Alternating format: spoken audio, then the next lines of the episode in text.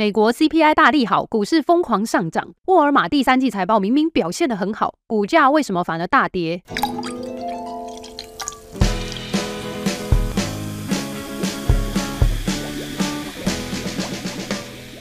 各位投资韭菜，你们好，欢迎收听周三居酒屋，我是 Cindy。今天的节目会从上周美国的通膨数据出发。上周才在讲纳斯达克指数已经连涨两周了。没想到，在通膨利好的表现之下，居然还能连涨第三周。财报的部分，上周公布财报的大多是跟消费相关的公司，其中沃尔玛这种很稳健的必需消费股，居然在财报之后大跌。公司是不是有出了什么问题呢？节目开始前，还是要提醒各位注意交易的风险。我们的节目只提供一般的建议，并没有考量到您的财务规划。在交易之前，请务必充分了解您所涉及的风险。那我们就开始今天的节目吧。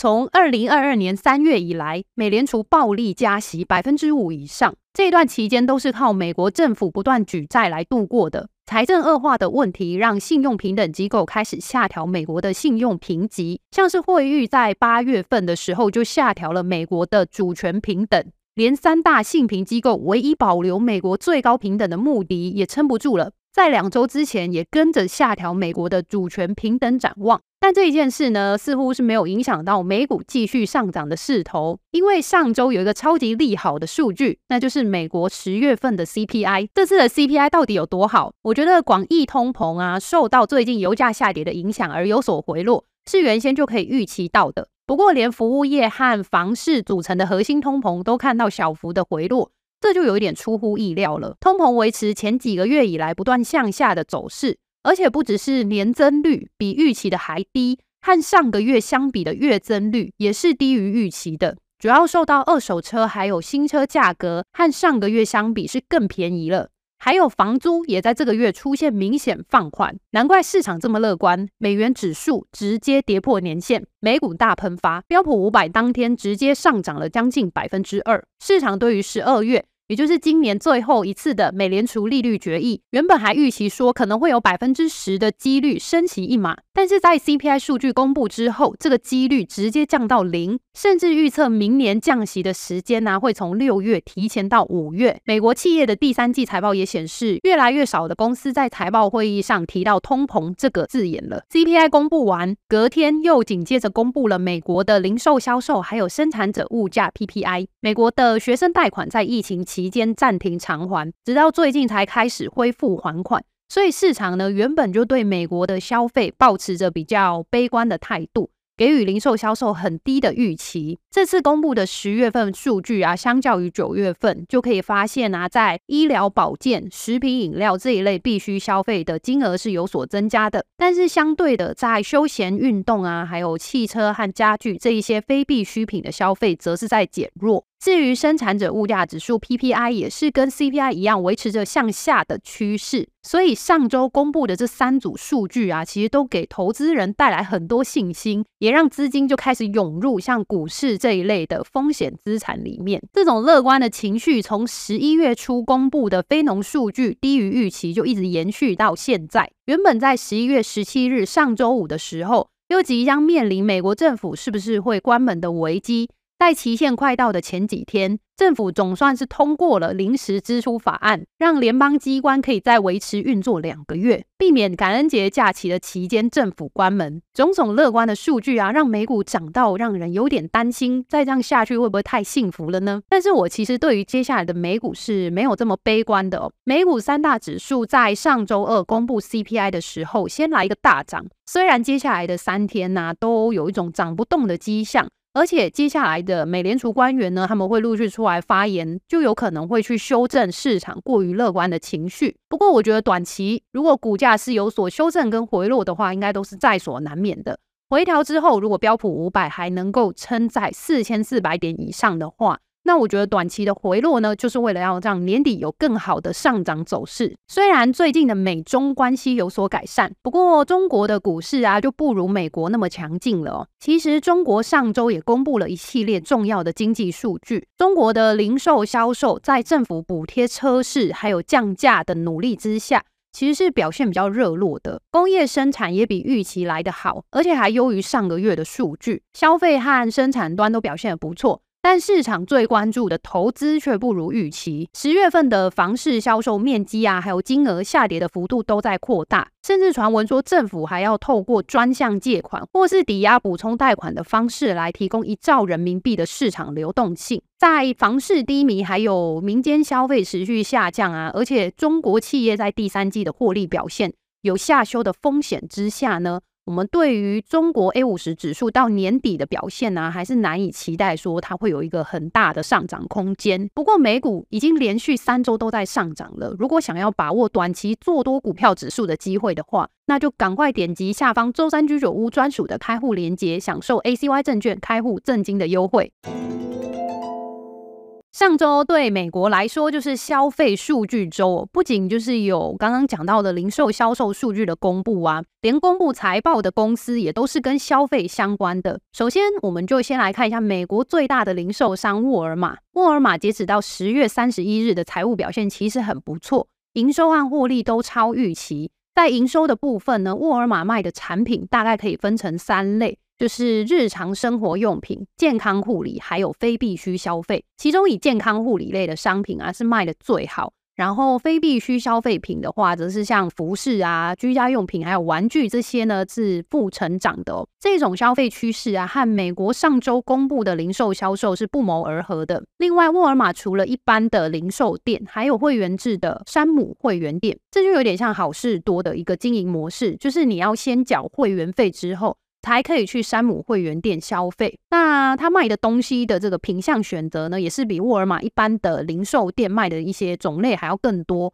而且也主打更大的包装，所以就可以用更便宜的这种批发价来卖。至于获利的部分呢，沃尔玛去年同期因为有鸦片类药物相关的这个法律指控哦，所以获利的状况呢是呈现了净亏损。那到了这一季的话呢，就没有这个法律诉讼的问题嘛。所以这一季的获利呢，就有明显的成长，应该是不意外的。除了实体店的销售啊，沃尔玛的电子商务一直以来都表现得很亮眼。在第三季的话呢，它的北美电商和国际电商都有高达十位数的成长哦。也带动了公司的存货跟着改善。沃尔玛也向亚马逊学习，推出了沃尔玛 Plus 的一个会员制度。加入会员的好处呢，就是可以免除各种运费，就不再需要跟朋友凑免运了，而且还可以观赏派拉蒙影音的串流影片。那除了会员制度之外呢，沃尔玛在广告收入的成长也很亮眼。那讲到目前为止呢，你会觉得那这一份财报应该都蛮正面的，股价应该表现得不错吧？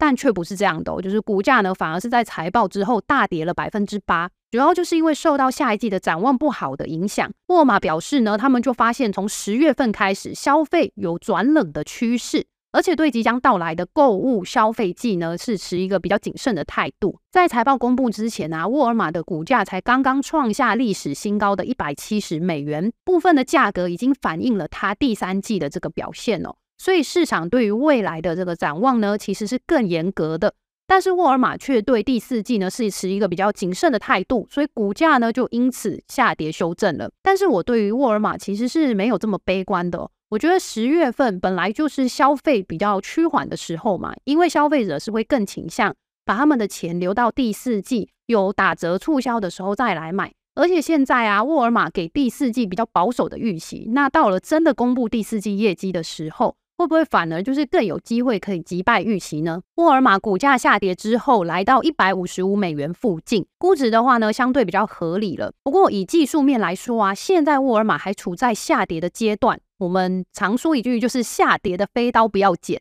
所以投资人如果想要进场的话呢，就还要再观察接下来几天。股价能不能在两百日均线，就是所谓年线的位置获得支撑？那一种可能就是股价可能会先跌破年线，几天之后再重新站上。重新站上的时候呢，也就提供我们可以入场做多的机会。另外一种可能就是有可能股价在一百五十三到一百五十六美元的观察区间呢，出现止跌的 K 线形态，比如说下跌的趋势减缓，或是出现长长的下影线哦。就是代表盘中的价格曾经跌到很低的位置，但因为跌得很低，所以就吸引很多买盘进驻。那最后呢，股价是收在一个比较高的价格，所以呢，就形成了一个长长的下影线的这种 K 线形态。那也会是我们可以入场的机会。今年以来，美股还是以科技股当道。不过，除了就是投资科技股之外啊，我觉得在价格相对合理的时候，买一些像沃尔玛这样的必须消费类股，可以减少投资组合的价格波动，而且还有股息可以领。